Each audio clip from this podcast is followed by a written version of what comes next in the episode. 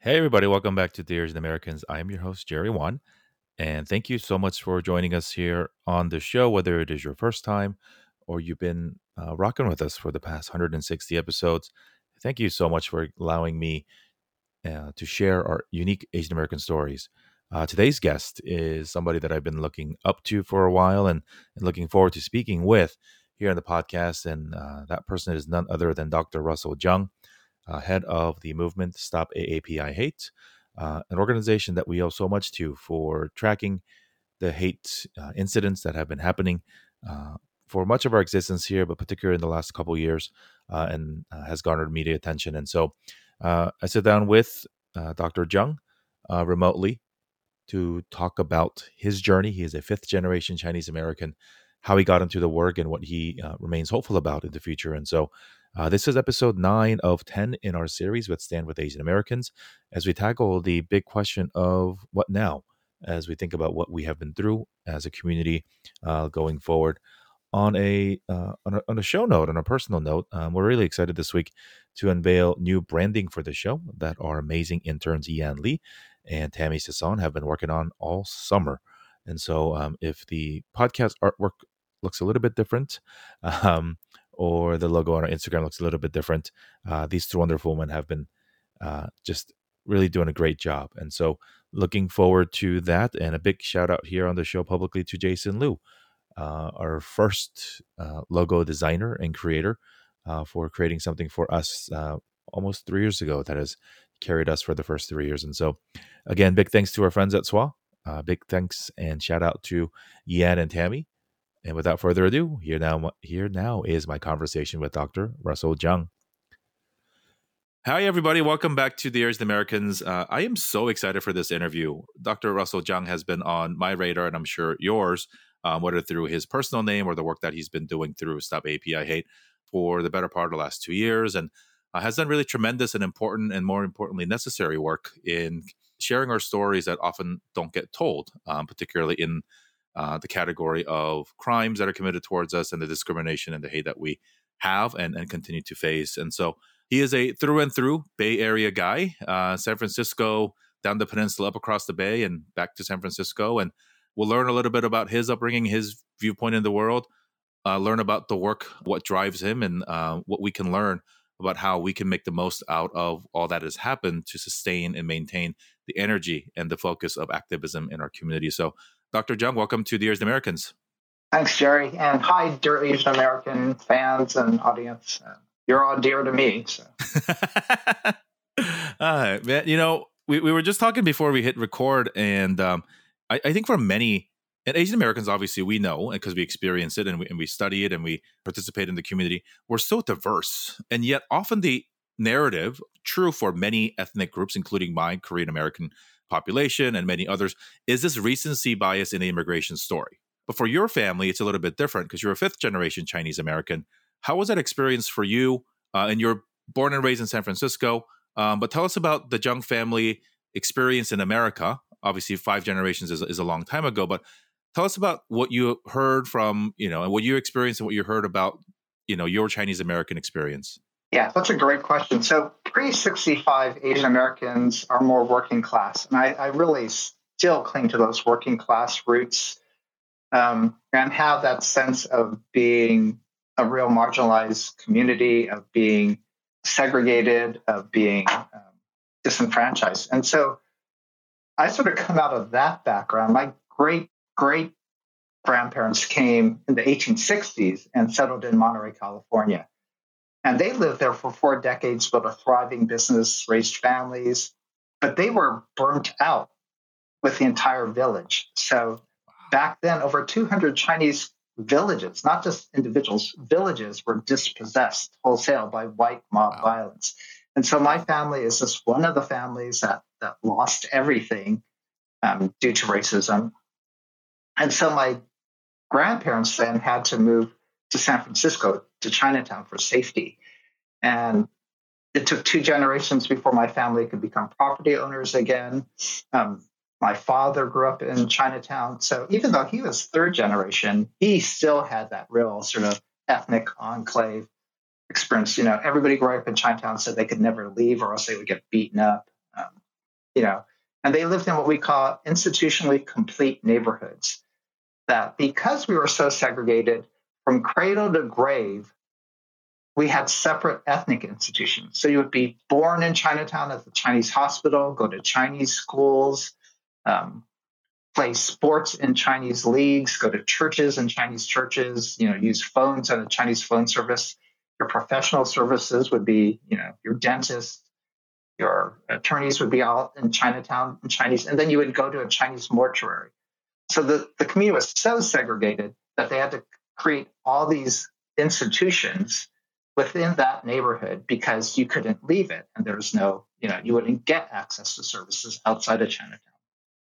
So while I was growing up, my family continued to go to Chinatown. Now, again, now I'm fourth, fifth generation, but still really connected to Chinatown, going there for to get my glasses every year, you know, going there to um, for youth groups. And so um, it's a really different perspective when like post 65 kids who grew up in suburbs and have a model minority experience, I'm more used to the, I don't know, we're like Chinatown people who um, don't see ourselves in mainstream society. That's how I grew up.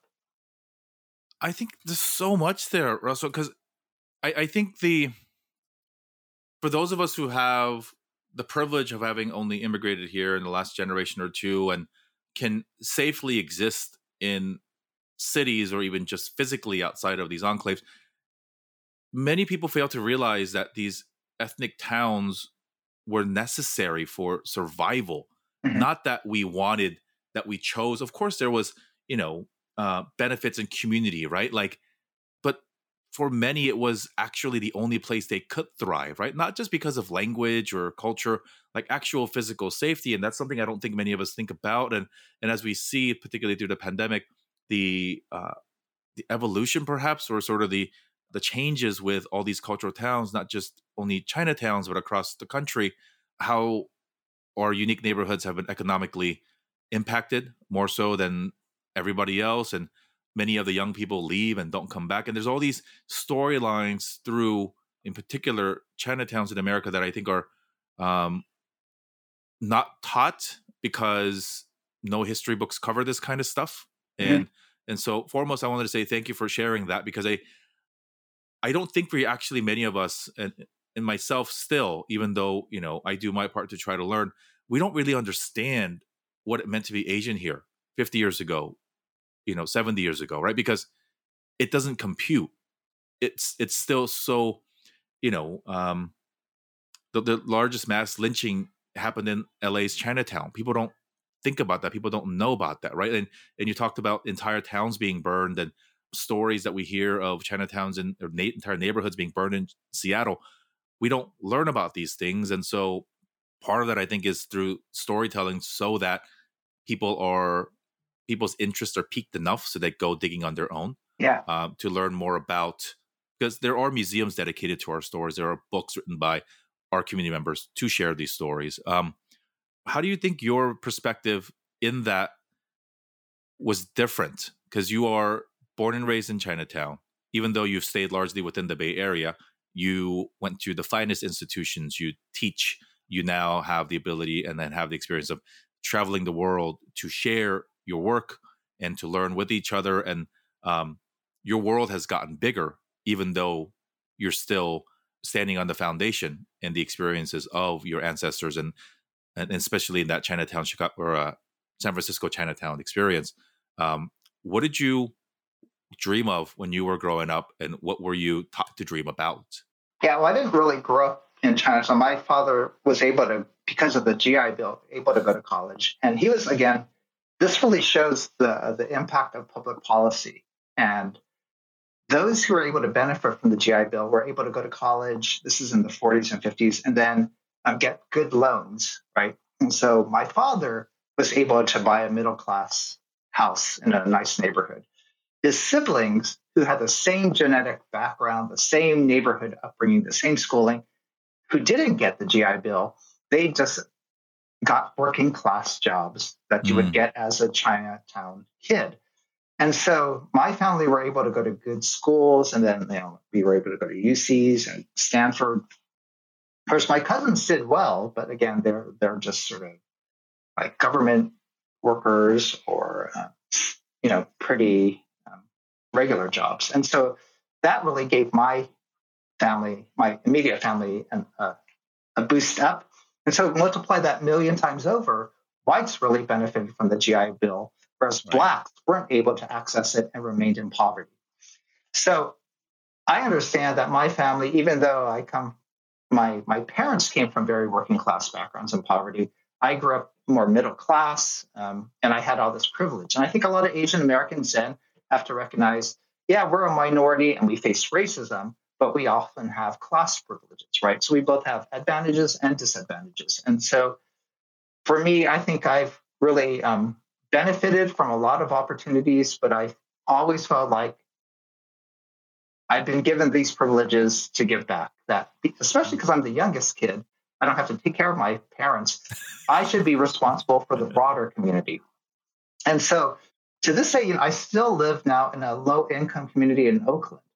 I've identified with refugees and I hang out with unhoused people because I want to maintain that solidarity of people on the margins because I think that's who needs justice. I think that's how we learn how to be compassionate. And, and that's how I wanted to raise my kids. And so my kids grew up in a inner city context too. what was what was your um, world of exposure or sort of the the the boundaryless bounds of what you wanted to do ah, professionally? Ah, right, right. Um,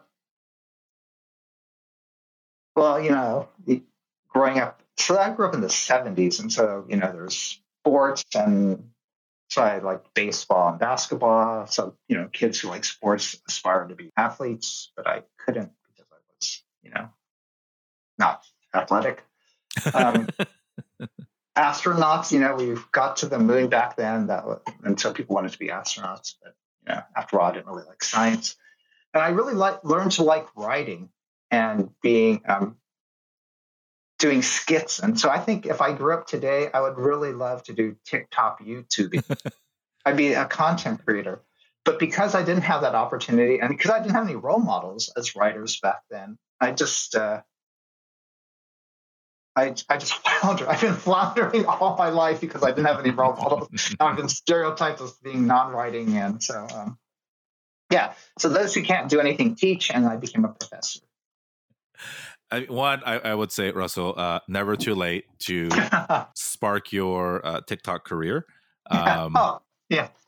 I, I, think there is a, a, wealth of opportunity for you in, in, that world for just for anybody, right? Because I think it's fun and um, it's this generation's definition of self-expression, right? Mm-hmm. And I think when it comes to uh, even culturally, the things that we were expected to do versus the opportunities that we have now, I really relish it because even just with this platform, right? Like I didn't need to ask anybody's permission to anything, right? And and so in in the you know, um, I mean, you come from academia, which is a very heavily guarded permission based ecosystem, right? People need to accept you, people need to take you in, they need to give you a job, and um, people need to give you worthiness or credit you with the opportunity to do anything. But again, institutions that gatekeep and institutions that allow certain people through and not others end up in a world like ours, or at least a country like ours, where there's unequal outcomes because of unequal opportunity. You know, you mentioned, and, and for folks who are not familiar, you mentioned 1965, and maybe some folks are familiar with that uh, important year as far as what it meant for our Asian American community. But what, what is significant about that year, and, and how did that change what Asian America looks like here in this country? Before 1965, Asian Americans were excluded from the United States. We were considered aliens and eligible for citizenship, and immigration policies actually barred Asians from coming. The 1965 Immigration Act opened up doors to Asia, and that's when a lot more immigrants from Asia came. Um, but post 65 immigration policies became increasingly stringent, and you had to have certain meritocratic um, qualities, characteristics. So increasingly, the U.S. only admits those who are educated, those who come with professional backgrounds or with, you know, capital. And so that's created the Asian American model minority class. That um, people who do come post 65 are often educated professionals with capital. And it's selective immigration that's led to um, Asian Americans being able to bypass, you know, coming in as working class immigrants, entering into Chinatowns and the middle towns, and going straight to suburbs. So I think the pre 65 and post 65 differences between um, the Asian American community is is one of the, the points of diversity. And obviously, that increase the number of people that are here, our, our population continues to grow, and according to Pew and other research centers, you know we're going to continue to grow both organically here uh, through you know families growing, but also through continued migration patterns. And I, I think you know from your perspective, how does what are the challenges in continuing to study and even advocate for a community whose identity refreshes itself, right? So it's not like there was one wave of migration for Korean Americans or Chinese Americans, let's say, and for you, your peers in the fifth generation set, mm-hmm. you know, you categorically or on a census form, whatever, you get tagged the same as me, right? Like who's, um, you know, I was born in Korea, came here when I was eight. Like it's very challenging when we think about the diversity of Asian Americans. We often think about ethnicity, but generations also see themselves differently. The way that language and culture is passed down, adding more complexity, mixed race families are becoming more and more common in our community. And so, what a Korean American kid or a Vietnamese American woman might look like in 50 years is very different than what we would consider that today.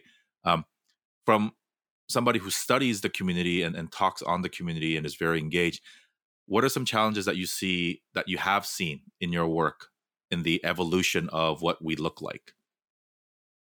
Yeah, you know, um, it's it's really easy to recognize the increasing diversity in the Asian American community by generation, by ethnicity, by class, by religion, um, by language, and so that's one of our hallmarks. But the current surge of anti-Asian racism is what is bringing us together.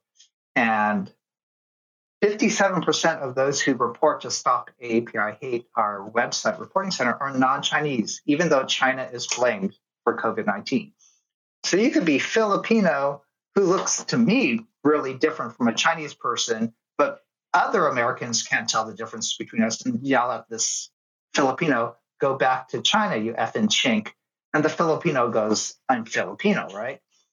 It's it's the racialization, the lumping together of us as all being similar, uh, um, or we're indistinguishable. That's our common experience. Is we may be diverse in culture, but we are similar in how we're being treated in the United States currently and in the past. In the past, we've been excluded officially, and even today, um, we're being excluded either as refugees, H 1B visas holders, um, immigrants, we're still seen as threats to the United States who don't really belong.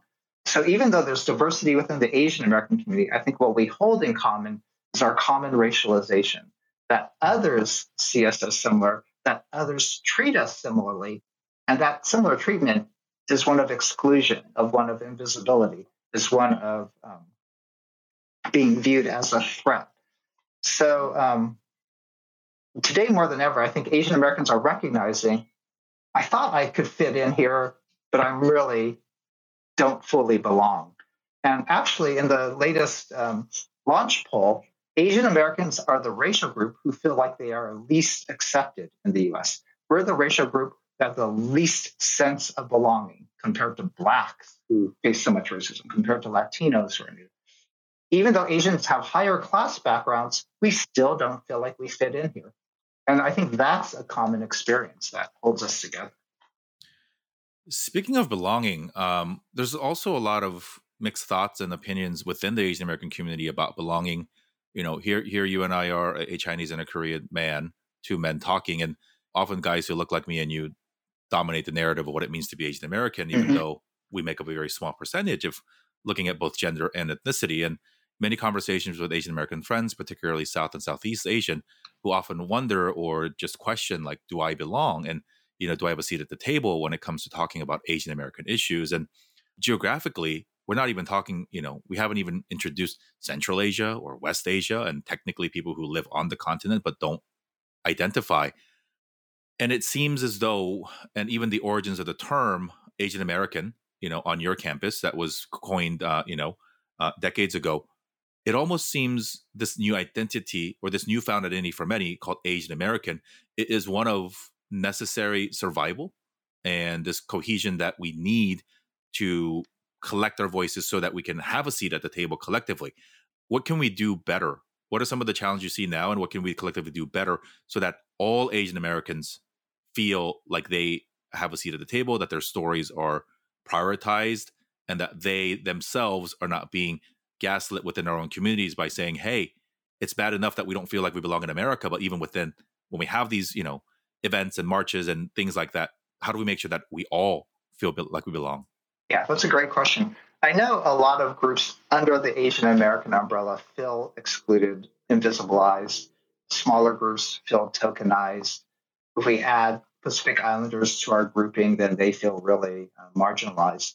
But I think actually that, especially Asian American political activists, we're actually pretty attuned to those on the margins. We're because we've been so excluded.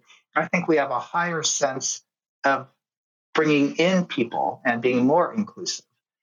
So we at Stop AAPI Hate, for example, we we've really had listening sessions with the Pacific Islander community and want to uplift their issues. We're we're working with the South Asian community and um, doing a report with the Sikh community for um, having a commemoration of the Oak Creek massacres from 10 years ago.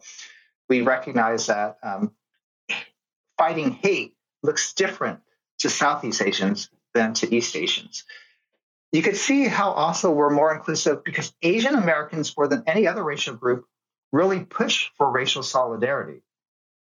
You go to any group and we talk talking about anti-Asian hate, and they go, "Yeah, but what about African Americans?" Right? We're always, well, I don't, well, not always, but I think we're also very outward looking to make sure that we don't overstep our bounds. First of all, we often feel we play the oppression Olympics because we often come from shame based cultures and we're always comparing and looking at other groups saying, well, we don't have it as bad as Latinos. We don't have it as bad. And so, actually, in um, Diane Fujino's book, new book on Asian American activisms, they say one of the hallmarks and distinctives of Asian American activism is our connection to other racial groups and our fighting for racial solidarity. So the whole identity of being Asian American is not just for um, our sense of identity, but are also included our sense of solidarity with the third world. So those who adopted the Asian American political identity in the past, and I think even today, maintain a strong sense of ethnic identity, racial identity, and then racial solidarity with other communities of color. So Asian Americans um, again, in this recent survey, were more likely to identify as people of color than they identify with white people. That's, I mean, I think that's a present and, and future challenge, right? Mm-hmm. Um, and even part of your organization's name, API, and what we used to call APAM, and now it's AANHPI, you know, we keep adding letters. yeah. um, it's this sort of intention behind inclusivity, right? If you're not going to amplify the NHPI part of your community, then what is the point of having those letters, right? And I think even when we were at the White House, and that's such a still a weird thing to say, you know, we looked out around the room and they were generally, but the majority were fellow Asian Americans, even though they lumped the Native Hawaiian and Pacific Islander communities together in one celebration. I looked out around the room and did not see too many uh, Native Hawaiian and Pacific Islanders, and their stories were not the ones that were being told. And and so I, I think it's also you know another dimension of that and their introduction to America very differently. Like many of us came here for them, America came to them. Uh, they may not be dealing with a lot of the hate that has been, you know, rooted in xenophobia or at least blaming China for the COVID virus the last two plus years. Like, how do we, how do you view and and the organization and you know Manju and the others that you work with the inclusivity of the totality of the community, especially in data form, when it's really hard to um, always disaggregate the data to the point that we can tell specific narratives. Yeah, we, we, we just have to be intentional about it. So we just had a recent forum in the Bay Area um, with Congress people, and at the forefront and center, presenting from the community, were two Pacific Islanders and someone from the Council of Arab and Islamic Relations, right? And so in our in our convening, we brought in a Muslim and two Pacific Islanders to speak first, and so that was clearly intentional to um, to uplift these groups' concerns and then connect the dots that the same type of government or institutional racism that they face is similar to the other types of institutional racism that East Asians face. So we just have to be inten- intentional. We at Stop API Hate again are trying to are going to start issuing reports attending to the different forms of hate. We're going to look especially at um, how do non-English people speaking people report to Stop Hate as compared to English speaking. We we highlighted the concerns of LGBTQ already. So for us, um, if you want to make sure that groups aren't marginalized and tokenized, then what you do is intentionally uplift those you think are invisible. I hate the term invisible because you know the sense of visibility is invisible to whom, right? Maybe to mainstream society. We're always taking this perspective of mainstream society sees us as invisible, but right. you know, or like we're we're voiceless, like oh, voiceless? But I, I mean, that's I mean that the perspective I think is um who whose whose perspective are we assuming, right? And so when media outlets say like you know parents are concerned about the curriculum, well, what parents, right? Like why, why don't we call out the specific type of parents when it's assumed to be mainstream or white in this country? But when a group of black or Asian parents have a complaint, we always get the adjective thrown into, you know, almost like, well, they're not normal parents. And so I, I think it's really interesting the way that we even see ourselves in, in this. Um, you do the work of collecting the stories of hate crime victims and the uh, more marginalized members of our community and and again, you know, I was introduced to you through your work the last couple years that have been highly visible in our community and outside the community. Obviously, you didn't wake up one day in March of 2020 and said, "You know what? I should start doing." You've been doing this work for a very long time.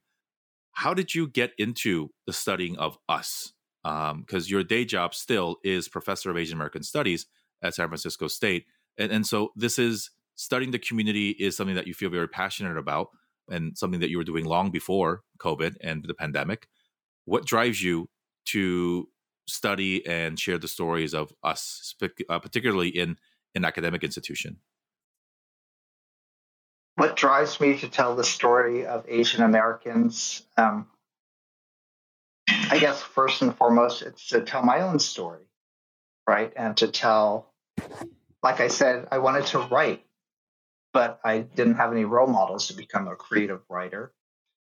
And I believe our stories are worth telling.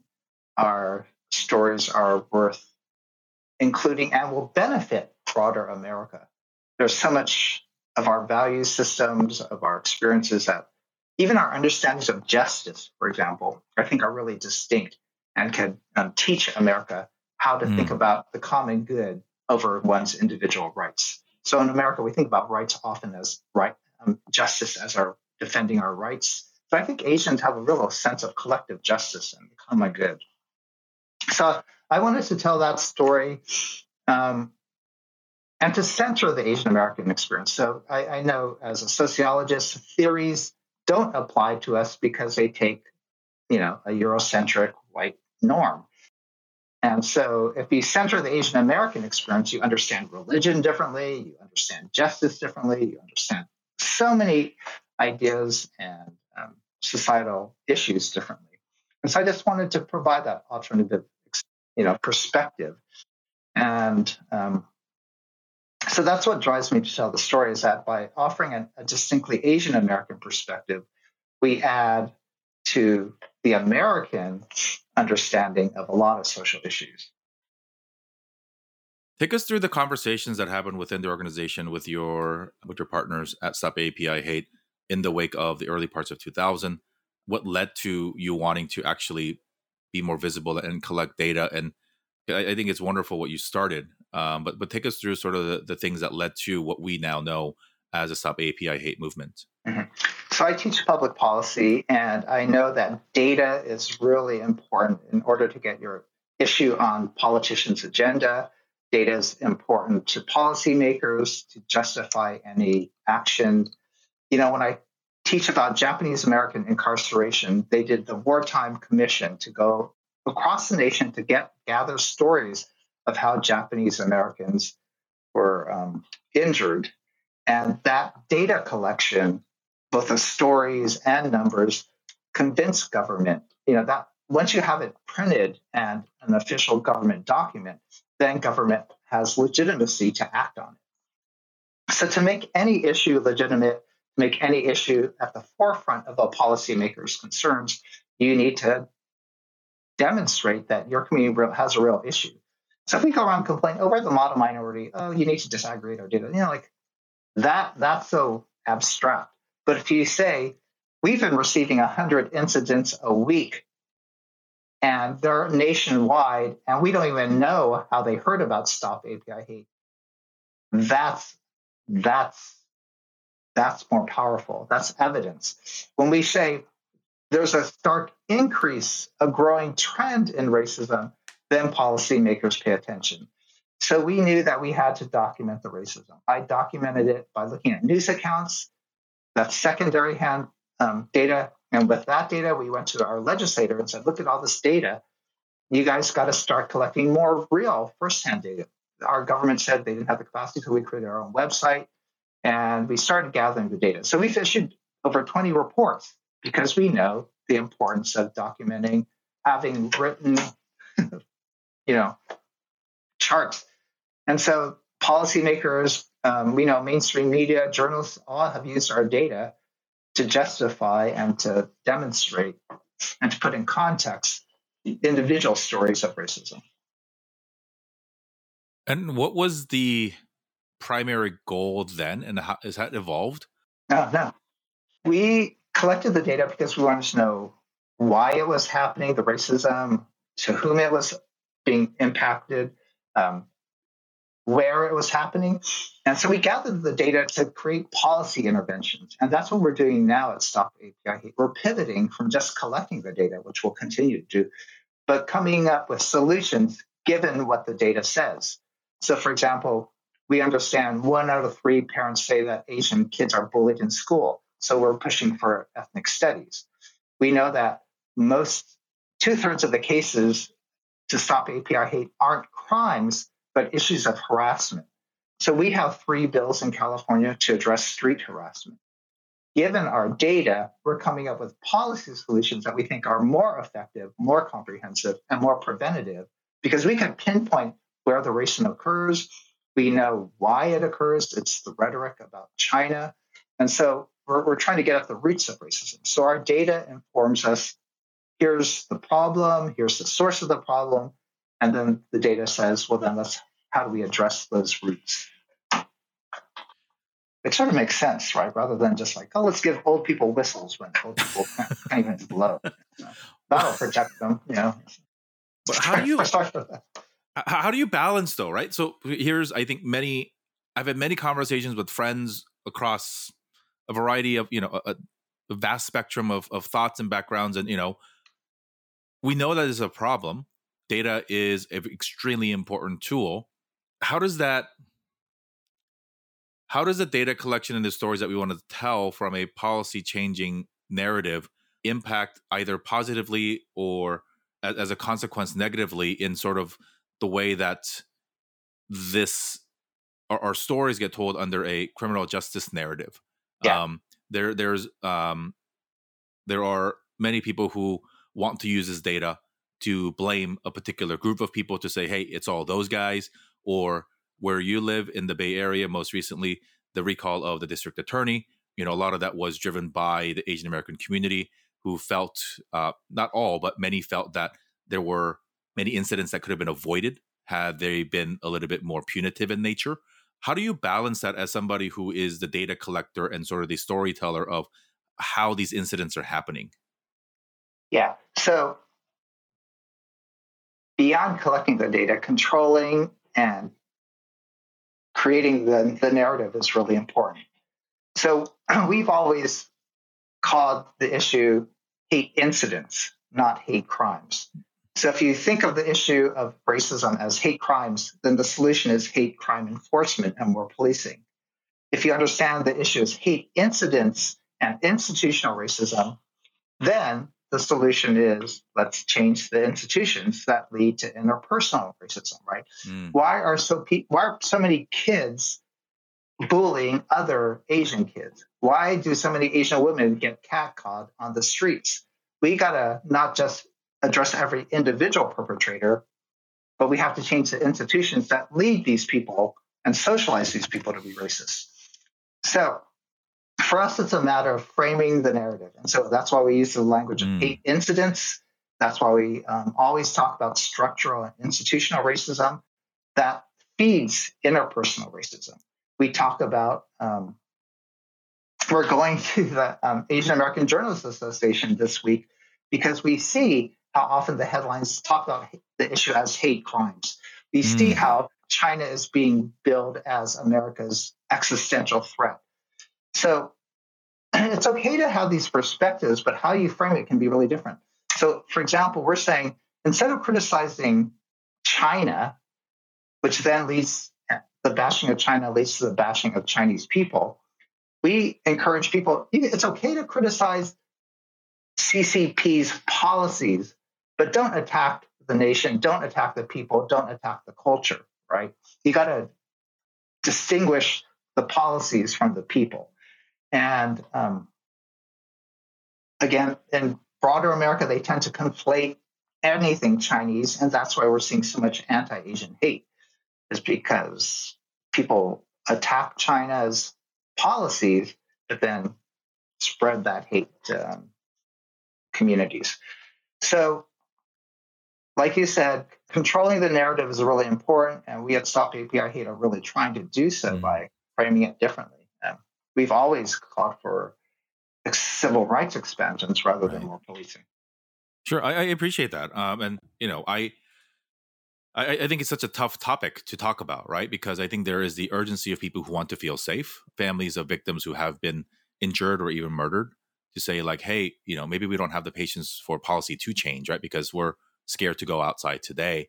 It is, I think, just like I, I think it's a, uh, a reflection of the diversity of our community to also recognize that people see the same situations from a multitude of ways and also have a diverse way of almost an infinite way of what they think is the right way or the prioritized way of tackling that. Yeah, yeah. Another example of narrative change is this whole notion of community safety. So if you think about community safety, some people think, oh, that, that means more policing, right? But that's clearly a, a not very helpful solution because there's never going to be enough police to be around for every hate incident. There's never going to be enough police. So we have to reconceive of community safety to being beyond policing to neighborhood well-being where neighborhoods where neighbors watch out for each other where there's what we call safe zones where elders know where they can run to into a store or to call out right where neighborhood safety involves people are watching out for each other and they when they're walking around so that narrative change, a reconceptualization of what community safety means is really critical. So it's it's a difficult task, but we at Stop AAPI are really thinking about what are the key narratives that we need to change that will then help lead to greater safety, that will lead to civil rights expansions or protections, that will lead to an education that's not that doesn't omit our communities. We're a little bit past the two year mark of the the start of COVID, um, for many of us who have our eyes and ears to the community know that these attacks are still happening, though mainstream media may not cover it in such frequency. You mentioned our friends, our journalist friends are here in LA for a big convention, and you know there's a lot of dialogue about sort of what is next, right? How do we keep up the attention? How do we keep the focus on advocating for marginalized members of our community? continuing to fund projects like yours and and other organizations who are doing good work in the midst of just overall priorities in our country and around the world that are also taking up our energy our money our resources how do you plan on and, and what are some words of advice for community members to sustain the energy for what may what some may have thought was a sprint, but it is actually an, a marathon, but that may actually never end. Yeah, yeah. It's. I'll give you another metaphor. Um, it's like you know the eye of Sauron is looking around, and the eye of Sauron and anti-Asian hate was the issue of the moment. But then it'll shift to Latinos separated at the borders. It'll shift to African Americans and police profiling. And so it'll shift again. And so we know that as the eye of Sauron moves around, we're going to be out of the limelight. So our focus at Stop AAPI Hate is not to get media attention because we know that's momentary and fleeting. We know that instead of focusing on being in the eye of Sauron, we need, first of all, to continue to call for help from elves and dwarfs and things like that to build allies. But then what we're trying to do is we know we're going to be out of the media's attention, but what we need to do is institutionalize policies that help Asian Americans now. We have a small window now, so let's enter and expand that window. That once we get policies for Asian American studies, once we get policies for the API equity budget bill, then we could get funded again and again in future years. Then we could be a model for other states. If we have Asian American studies in Illinois, then we could get it in Virginia. So our approach is we have the window. Let's enter and get institutionalized as a community that needs that has concerns that need to be addressed. Once we're established, once we have policies, it's harder to get rid of those policies, right? They're more long lasting. And so for us, the, the focus is we have to institutionalize the Asian American movement. We've got to build capacity of organizations on the ground, and then we got to get policies written and then codified and then implemented. So that will last. Policies last. Laws last. Mm. Um, they policies and laws affect large swaths of people. So again, rather than again trying to protect every individual Asian elder walking around, we could create laws that will benefit all elders. So um, that's our approach is that mm. given the window, we got to enter and you know the systems to try to change the systems. We got to get to corporate CEOs to gain their attention to, to continue to regularly give to Asians. We got to get into mainstream media to, to say, um, you got to cover our news stories. So mm. we're we're trying to take advantage of the window knowing that it's going to shut pretty quickly. Yeah, and, and I think you know um, it's got to be any and all, right? Like I, I, think there's are you know community members who uh, still are you know volunteering to walk people from A to Z, right? Yeah, like or that's great. patrol uh-huh. the streets. I, that's necessary because I think there's you know fear of particularly my generation, like worrying about our parents and our grandparents, and you know can they, should they, and you know there's even uh you know robberies in parking lots of suburban malls and you know like it's though we can't be everywhere i, I think there's either actual benefit or at least perceived benefit of psychological safety of knowing that some of those programs exist I, and again I, I think the big challenge is this country is so damn big our community is so damn big mm-hmm. and different communities need different help i mean intergenerationally language culture ethnicity religion all these things make problem solving a bigger challenge and the single narrative of Asian Americans blank, right? Yeah, and I think that's right. again when the media says like you know they, they, live in headline land and they like to aggregate the data and have a you know a punchy headline. A lot of it gets erased, right? Because we get swept into this one headline, and so I'm a big fan of disaggregated data as as a data nerd and a storytelling nerd. I love the work that you're doing because I think when you look into it beyond the headlines of X number of incidents, which is shock value, but also you shouldn't stop there. That should actually encourage you and motivate you to go look at the actual data and what people are experiencing. Understand that this is self reported data. So think about all the stories that are not being told. Think about all the stories that are being left out. And, you know, that should continue because I, I think it's easy to feel defeatist in moments like this where we've done so much, but bad things keep happening.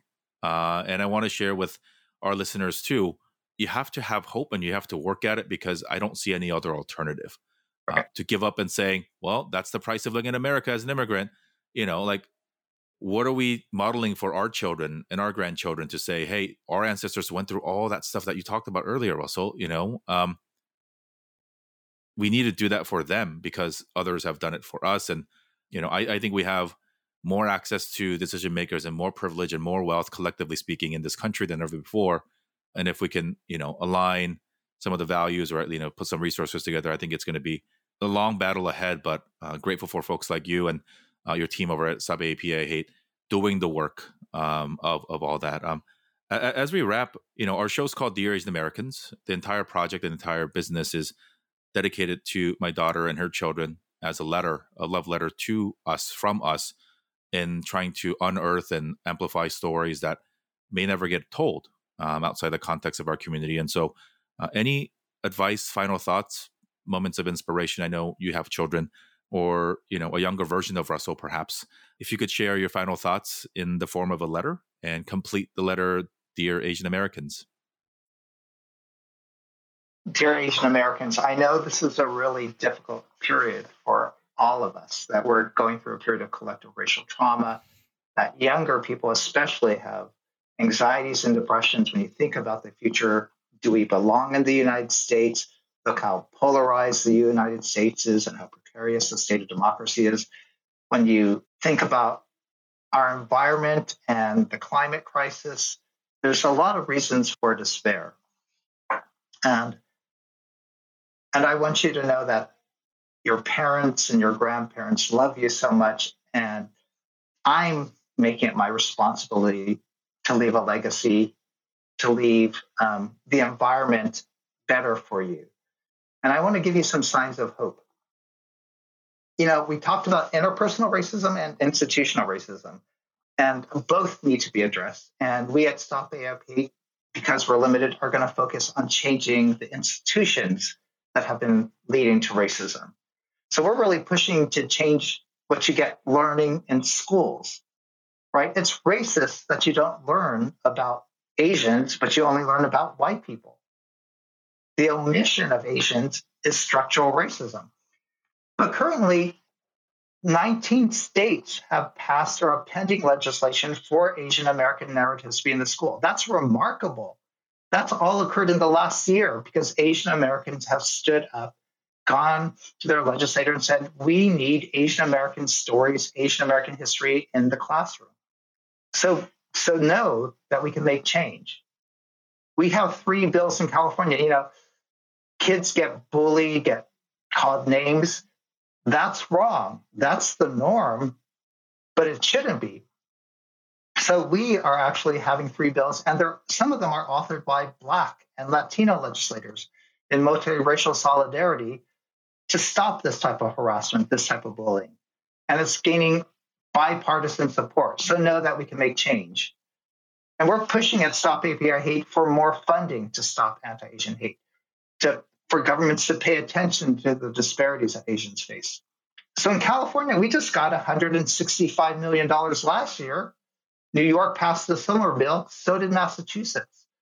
We're now making institutional change, and it's for you so that you can go to schools where you can learn about your history, so that you can walk the streets and feel more safe, so that you could have community organizations that are funded and develop leadership to, to change how we um, do health, how we do mental health. So, dear Asian Americans, know that your parents are fighting for your future and want to leave you a legacy that our immigrant ancestors wanted for us. We love you, Daddy and Mommy. Thank you, Russell. Um, and, and I want to thank you. Um, again, this is so ridiculous. We can just talk about this casually, but we met at the White House in the lawn and just hanging out amongst other badass Asian Americans. And, and you were so open to coming on the show and sharing your story. And I, I am very, very grateful. I reference your work in a lot of my work when I talk to companies and schools about our experiences and why companies, schools, Asian Americans, and all of us need to share our stories in a much more nuanced and you know contextually resonant way rather than just two East Asian guys talking about their experiences and saying, "Hey, let's check the box and we did something for the Asian." So continue the work. I know it's hard. I know it's long. Um, but you know, really respect what you're doing, and you know, I too am very excited as as a father of two and somebody in this space that we're finally seeing some traction in institutionalizing the teaching of our history because Asian American history is American history, and we too uh, deserve to have our stories told in the correct way uh, and not to have that erased. And so, um, stopaapihate.org is where you can read the report, the full versions of the many reports that Russell and his team produce, and learn more about his work. Find out ways that you can contribute, uh, both through your time, energy, effort, and money, to continue the work that they do. And so, thank you so much for making time. This has been such a joy and uh, continued safety uh, to you. I too am headed to AAJ at some point this week. So hopefully I'll see you again in person. And uh, best wishes to all of your future work and your uh, projects. Thanks so much. Thanks, Jared. Big shout out to Dr. Jeung for making time to share his story with us. Um, and uh, I hope that motivates all of us to continue to pursue the work that is meaningful, to uh, report if we see something, um, and to really advocate in, in whatever way you see fit uh, for our community. Uh, we need everyone's voice, we need everybody's action, and all hands on deck. Um, as mentioned earlier, uh, we're probably seeing a new logo here in the next couple of weeks or this week here on Dear Asian Americans. Uh, we're going to wrap here this at the end of the week with episode number 10 uh, of our partnership with Stand with Asian Americans. Big shout out to Justin, Brian, Wendy, and uh, everybody else uh, over at Team SWA. Uh, you can reach out to us on the show at Dear Asian Americans on Instagram or hello at dearasianamericans.com. You can find me at jerrywon.com or on Instagram at jerryjwon. Thank you so much for tuning in and being a supporter of our show. If you love the show, give us a rating or a review on Apple Podcasts, Spotify Podcast, wherever you listen to the show. And we deeply, deeply appreciate if you would share this show with a friend, a family member, or a colleague, or even with your organization. Signing off on episode 160, I am your host, Jerry Won of Dear Asian Americans. Please stay healthy, safe, and happy.